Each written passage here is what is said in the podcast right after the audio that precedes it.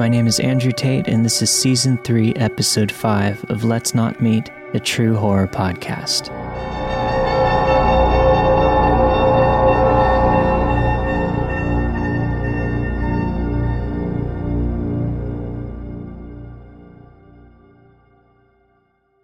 I live in a middle low class neighborhood in the Caribbean. It's a quiet place where nothing happens, the type of place where people go and retire to sip on pina coladas all day. However, a few houses next to mine lived a family that was not like the rest. They had the biggest house on the street and lived luxuriously. Their kids would play with me, especially the smallest girl we nicknamed Tiny. Tiny was about five when I was maybe 11, and she was always at my house. I knew my mom and the neighbors were concerned about a five year old being all day outside and not arriving at her house until midnight on school nights, but it was a quiet place where nothing happened, so no one got worried. When Tiny turned six, her parents threw a giant birthday party for her, and all the neighborhood kids were invited. I wanted to go. They had bouncy houses, water slides, and everything a kid could want to play with, but my parents didn't allow me to go. I never knew why. I suppose it was just because my mom didn't know her mom. I remember feeling very sad because everyone was there and I was playing alone at my house. After the birthday, things went back to normal, and one day we were all playing and talking about what our parents did for work. We asked Tiny and her siblings, but none of them knew what they did except traveled a lot, and they were always at meetings.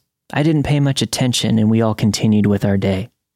One night, we were playing on the street when we started hearing loud pops coming from Tiny's house. I'll never forget that day. The neighbors, including my mom, came out, rushing us inside, yelling that it was gunshots. Some of us got into my house and we stayed there as my next door neighbor, who was a cop, ran towards Tiny's house. All we saw after the gunshots was a black van rushing down the street and almost killing a dog. Some men entered the house. Tiny and her siblings wanted to go check what was going on, but everyone forbade them to go. All I remember was a bunch of cops and an ambulance a few minutes later, and in a day, I never saw Tiny or her siblings again. For a couple of months, the house sat empty, but black vans and strange men kept coming into the neighborhood door to door, asking for any information about the man and his children. No one in the neighborhood spoke about it. I know the cops asked me about Tiny and the kids and if they ever said something weird about his dad and mom. But I was only 11 and more concerned about playing Mario Kart on Wii than about what happened that night. Well, years passed and the story faded away. Now that I'm grown up, I asked my neighborhood friend, the cop, what went down that night, as there were rumors that the guy died. He said that night the man got a gun, emptied it in his skull, and his wife was gravely wounded. She survived, though, he was a drug lord that was going to make a deal with the police to turn his rival gangs in, and some other people to the cops. The men in the van that were going door to door wanted to know where his kids and wife were to also shut them up. As to the kids, the oldest son was found dead a few hours away in a neighboring town, his car set ablaze. His other children are now living in other countries under witness protection programs. I just hope wherever Tiny is, she's doing okay and her family got the help that they needed.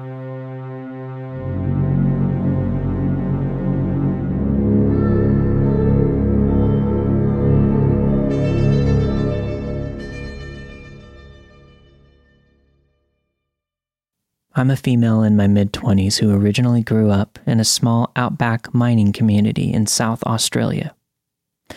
When I was in primary school, there was also a boy in my class named Jimmy. He was not the best kid in class, but more of a class clown who played cruel pranks on others to get a laugh. I wasn't friends with him, but since we had a small school, everyone pretty much knew each other. One day when I was in class, everything was normal in class, but all of a sudden, the school bell starts ringing, a strange sound. Not one that we normally hear for lunch. The teacher has a panicked look and asks everyone to remain seated. There was another room the teacher used to make a call while we waited. She came back and told everyone that the school is in lockdown and we all have to remain calm and stay put while locking the door from the inside. I remember being too young to understand what was going on, and I didn't think too much of it, as we never had this sort of thing happen before, and the school was not particularly high risk. We waited for a long time, not really sure of what to do or say, but eventually another teaching staff member came into the classroom to give us the all clear and let us know that everything was all right. I went home not really worried, but just curious, wondering what the heck actually happened. It wasn't until a few days later that I heard through the grapevine that the kid from school had stolen a stick of gelignite from their dad and planted it beneath the home ec room at the school. It turned out this kid was Jimmy, which wasn't really a surprise to me.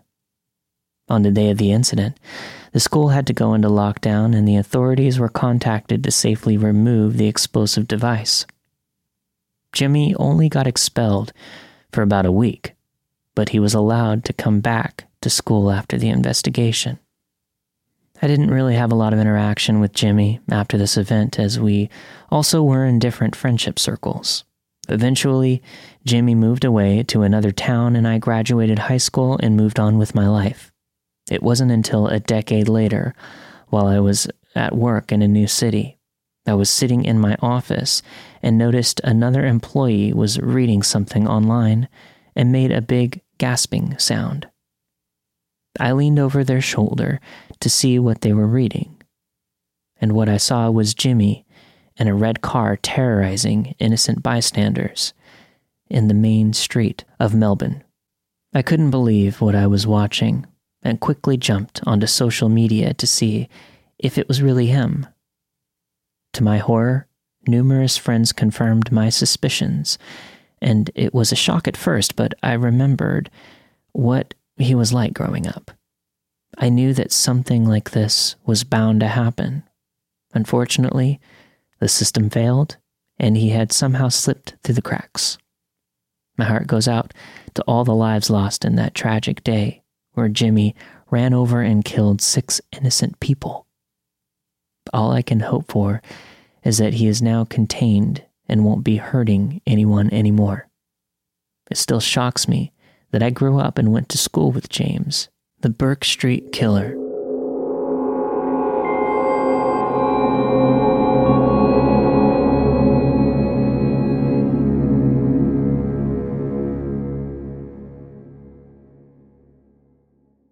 To preface this, I have been on a shocking amount of dates and put myself in many foolish situations in the past. I am a female and was 25 at the time, if it matters. It started on Plenty of Fish. I came across a cute guy.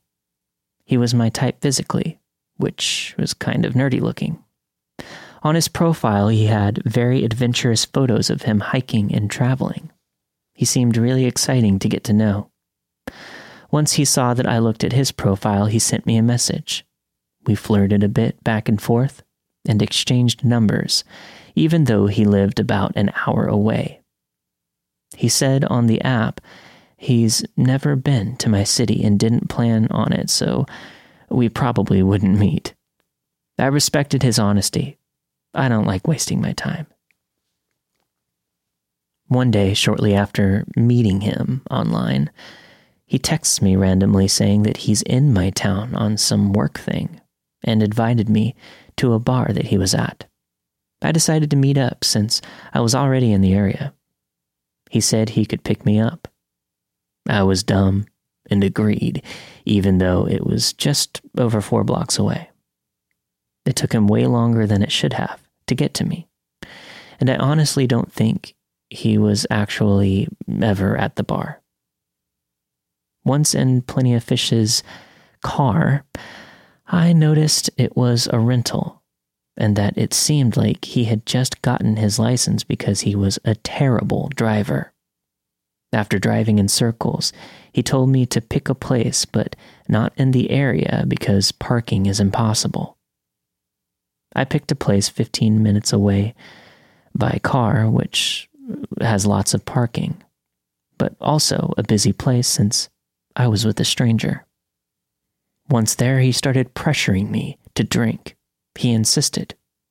I'm not a huge drinker, but I enjoy pub style bars. I caved and had a drink, and was again pressured to have another one. He was very pushy and seemed really irritated that I wasn't going for it. Usually, I would end a date pretty quickly if I was being mistreated, but he became charming enough to keep me there at least until we were done with our date. I saw an old acquaintance at the bar and wanted my date to know that I knew him. In my head, I think I wanted my date to know that someone could identify me. I'm not a paranoid person, but I think my subconscious was on alert.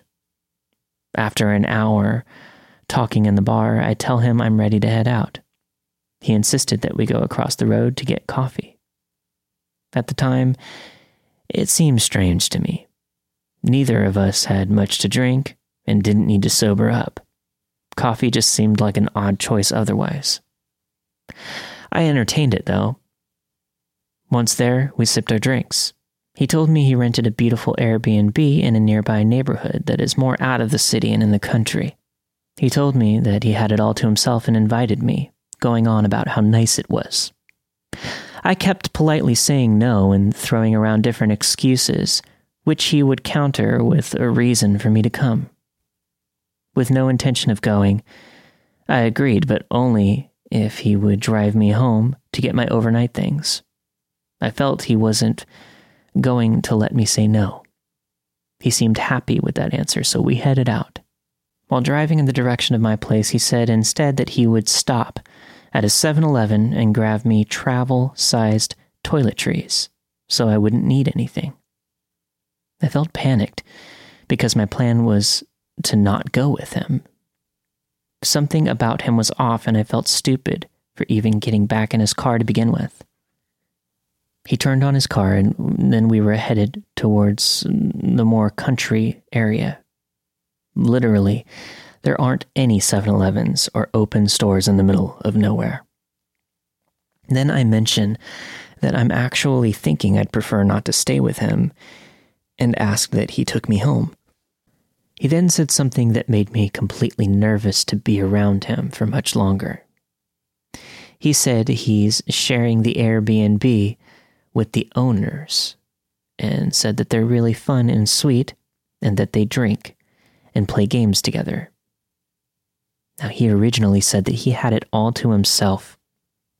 I knew that I didn't want to make it obvious that I was catching on to his lie, so I went along with it and said, Oh, I have to wear my cute, fluffy overnight PJs instead of my date dress because I'll be way more comfy.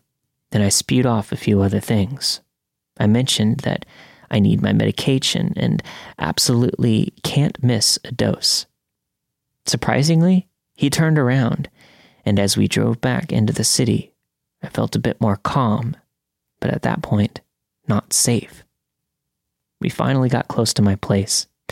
I had no intention of letting him close enough to know where I lived.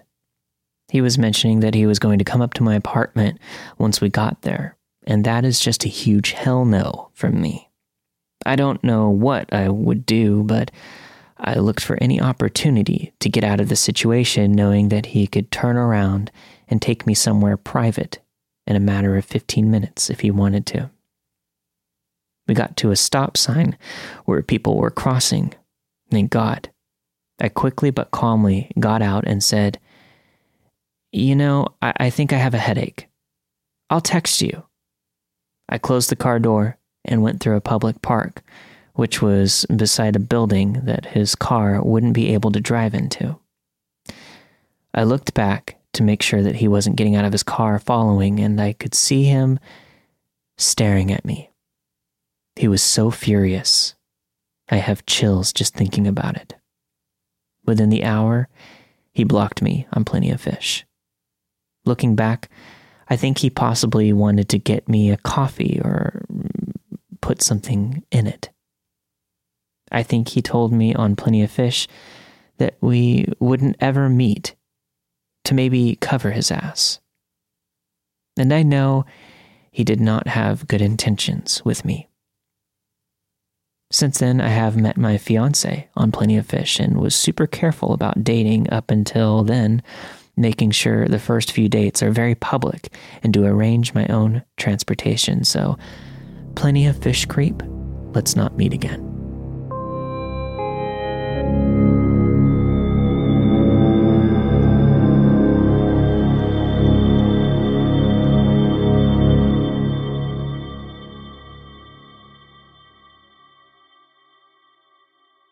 This episode of Let's Not Meet is brought to you by the Bouqs Company. Thanks to Bouqs, I was not only lucky enough to surprise my wife with a bouquet of flowers, fresh cut from Colombia, but now I don't have to rush around during the holiday season to figure out what to get my mom for Christmas this year. Bouqs has it covered. Luckily, she'll still be surprised because she hates horror stories and doesn't know what a podcast is no matter how many times I explain it to her. Short for bouquets, that's B O U Q S dot com. Bouqs are fresh cut from the world's finest eco friendly farms. The Bouqs Company has holiday wreaths, fresh flowers, plants, and gifts. And starting at $39 with next day or even same day delivery, they are a great deal. They also offer subscription services, which are the perfect holiday gift. Bouqs.com is a convenient and easy way to get gifts for the holidays, birthdays, thank yous, or just because. Right now, get 25% off of your order from the Bouqs Company and go to Bouqs.com forward slash meet and use the promo code MEET at the checkout. That's M E E T. And don't forget that's B O U Q S dot com go to Bouqs.com forward slash meet and use the promo code MEET at checkout to get 25% off of your order from the Bouqs Company.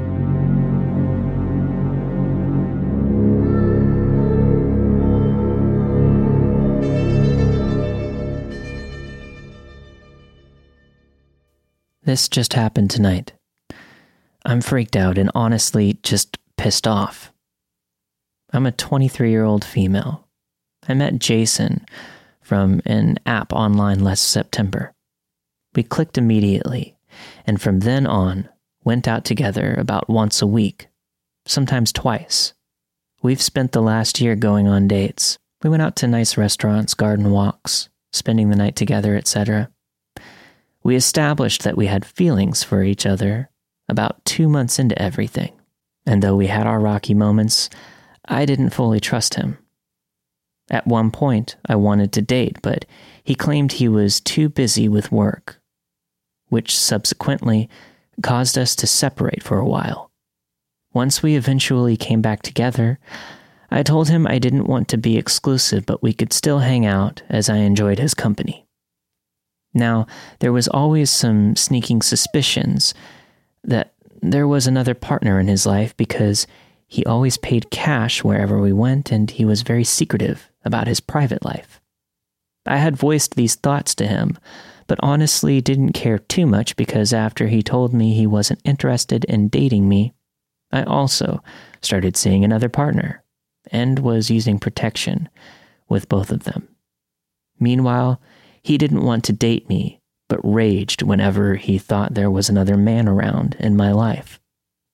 He was exhibiting some concerning and possessive behaviors, but I let them slide for the most part because I was still doing whatever I wanted. Fast forward to tonight, November 19th, 2019, 14 months after we've met. We went to a very nice restaurant downtown after work, and I asked him if he wanted to take the subway back to my place since we had had a few drinks. We stopped by his car to grab his bag, and off we went to the station. When we got to the station, he said he forgot his card in his car, and I figured it was no biggie and swiped for him. I said that he didn't need to pay me back because it was like $2, but he insisted that he would Venmo me. When we got to my apartment, I told him he was welcome to take a shower, and he went to the bathroom. I was messing around on my phone and saw CS had sent me $2 for the train. This is weird to me because his initials are JN so I clicked on his Venmo friends list. He only had around 20 Venmo friends, so I picked a random person and looked them up on Facebook. I went down their friends list and would you look at that? A picture of Jason and his brother. Only issue is his name was Chase Smith. The photo did look a little different because he was about 50 to 60 pounds heavier in the photograph and he's currently very fit. But I was 90% sure that that was him. Just to confirm, I Googled his name and the area around where he lives, and I got a hit on White Pages. It said he was related to Velma and Shaggy Smith. And I remembered him telling me that his siblings were named Velma and Shaggy. So it turned out I didn't even know the name of the guy I've been boinking for a year. He got out of the shower, sat down on my bed, and I was quiet and looked at his face, asking, Is your real name Chase Smith? This guy looked at me dead in the eye and said, No. You guys, I lost it. Like, I made the leave Brittany alone guy look calm and collected. I started crying and telling him to get the fuck out of my house. He approached me and I told him not to touch me, but he grabbed my wrists and insisted that we talk about it. I told him again to get the fuck out of my house and never contact me again. He refused to leave for a while, but eventually he did. Well, afterwards, I looked a little deeper and I found out he has a criminal record though I can't see what they're for. From his past behavior, I'm honestly a little worried for my safety because I immediately blocked him on everything, and I know for a fact he's going to go apeshit when he realizes that he can't contact me. Everything has been a lie. When you think you know someone, it turns out they're probably crazy. Admittedly, it's a bit funny because what the fuck, but also I'm getting some you vibes, if you know what I mean, and I'm not ready to die yet. So I'd be cool if Chase Smith never came around again.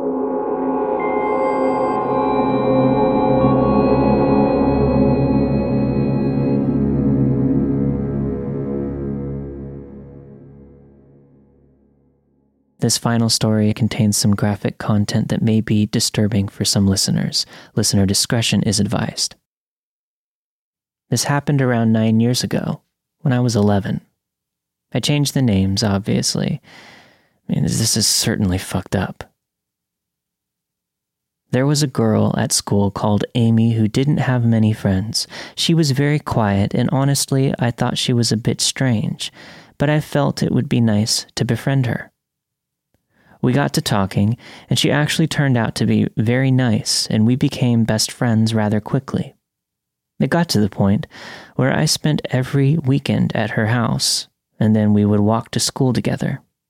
Even at my age, I knew there was something weird about her dad, though.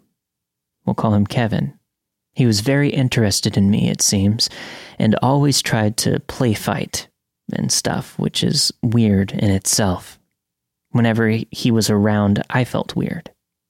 He was a short, fat man with gray white hair always has a weird smirk on his face and really wide eyes. It started off with stealing bits of my food when I wasn't looking, and then laughing and making sure to put his arm around my shoulders to apologize. He'd always be wherever we were upstairs, downstairs, or the garden. He always lurked about.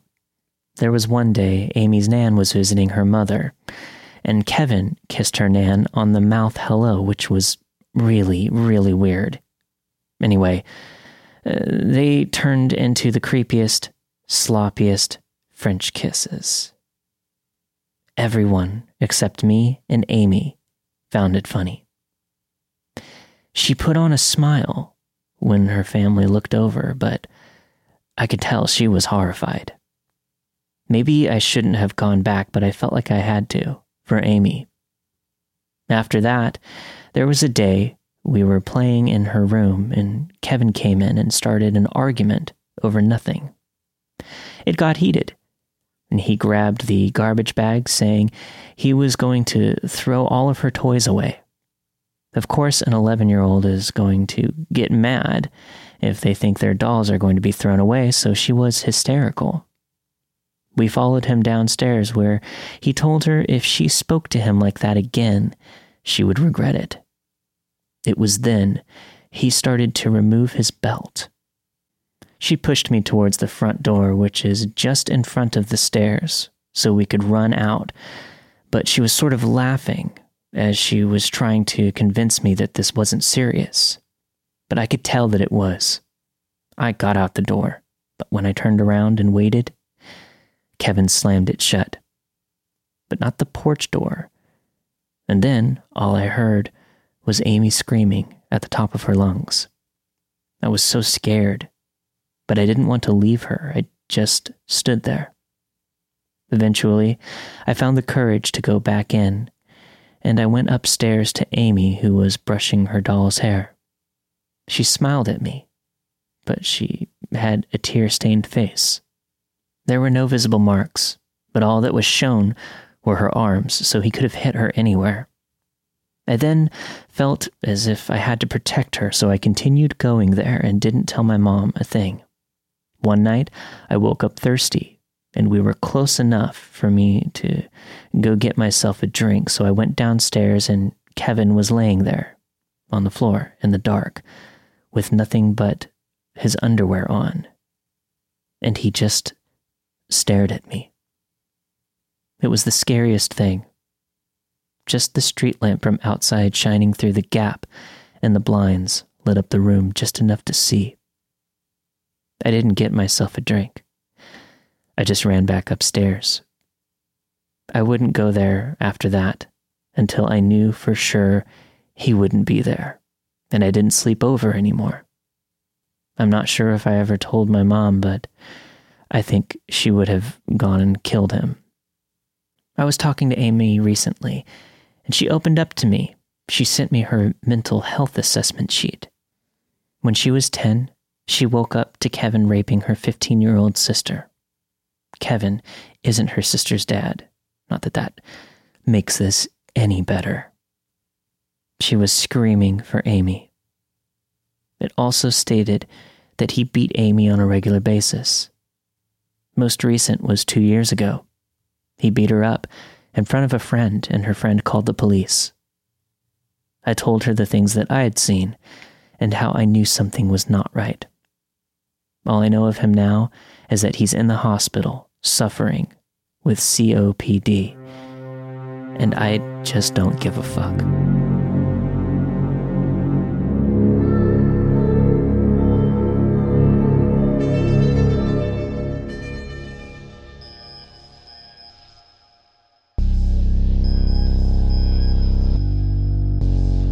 Thank you for listening to this week's episode of Let's Not Meet, a true horror podcast. This week you have heard My Neighbors Got Killed and We All Heard by Reddit user Artemisia Rye. The Bourke Street Killer by listener Moonlight Wonder.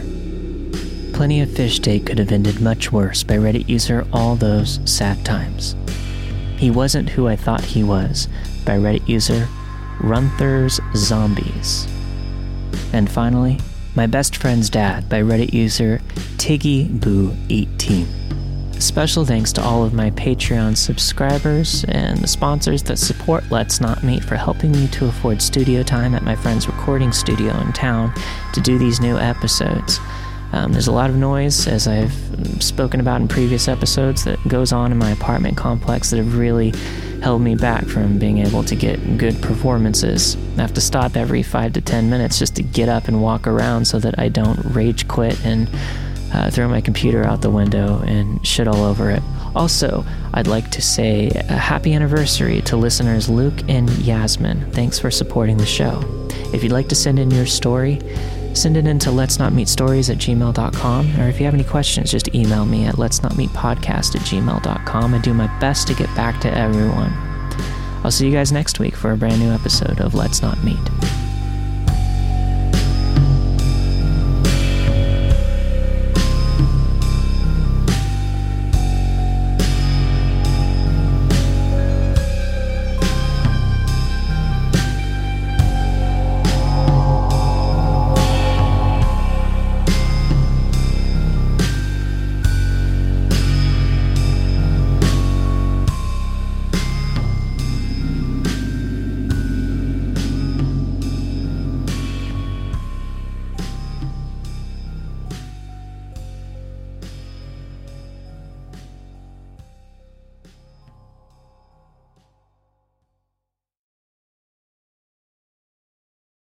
You can't control what's outside your home, but you can control what comes in. Because Clorox disinfecting wipes kill 99.9% of viruses and bacteria, including COVID 19 virus, when used as directed on hard, non porous surfaces. So whether it's from dirty doorknobs, dirty shoes, or something else, outside germs won't stand a chance. When it counts, trust Clorox. Kill Pseudomonas, Salmonella, and influenza virus type A2. Kill SARS CoV 2 on hard, non porous surfaces. Use as directed.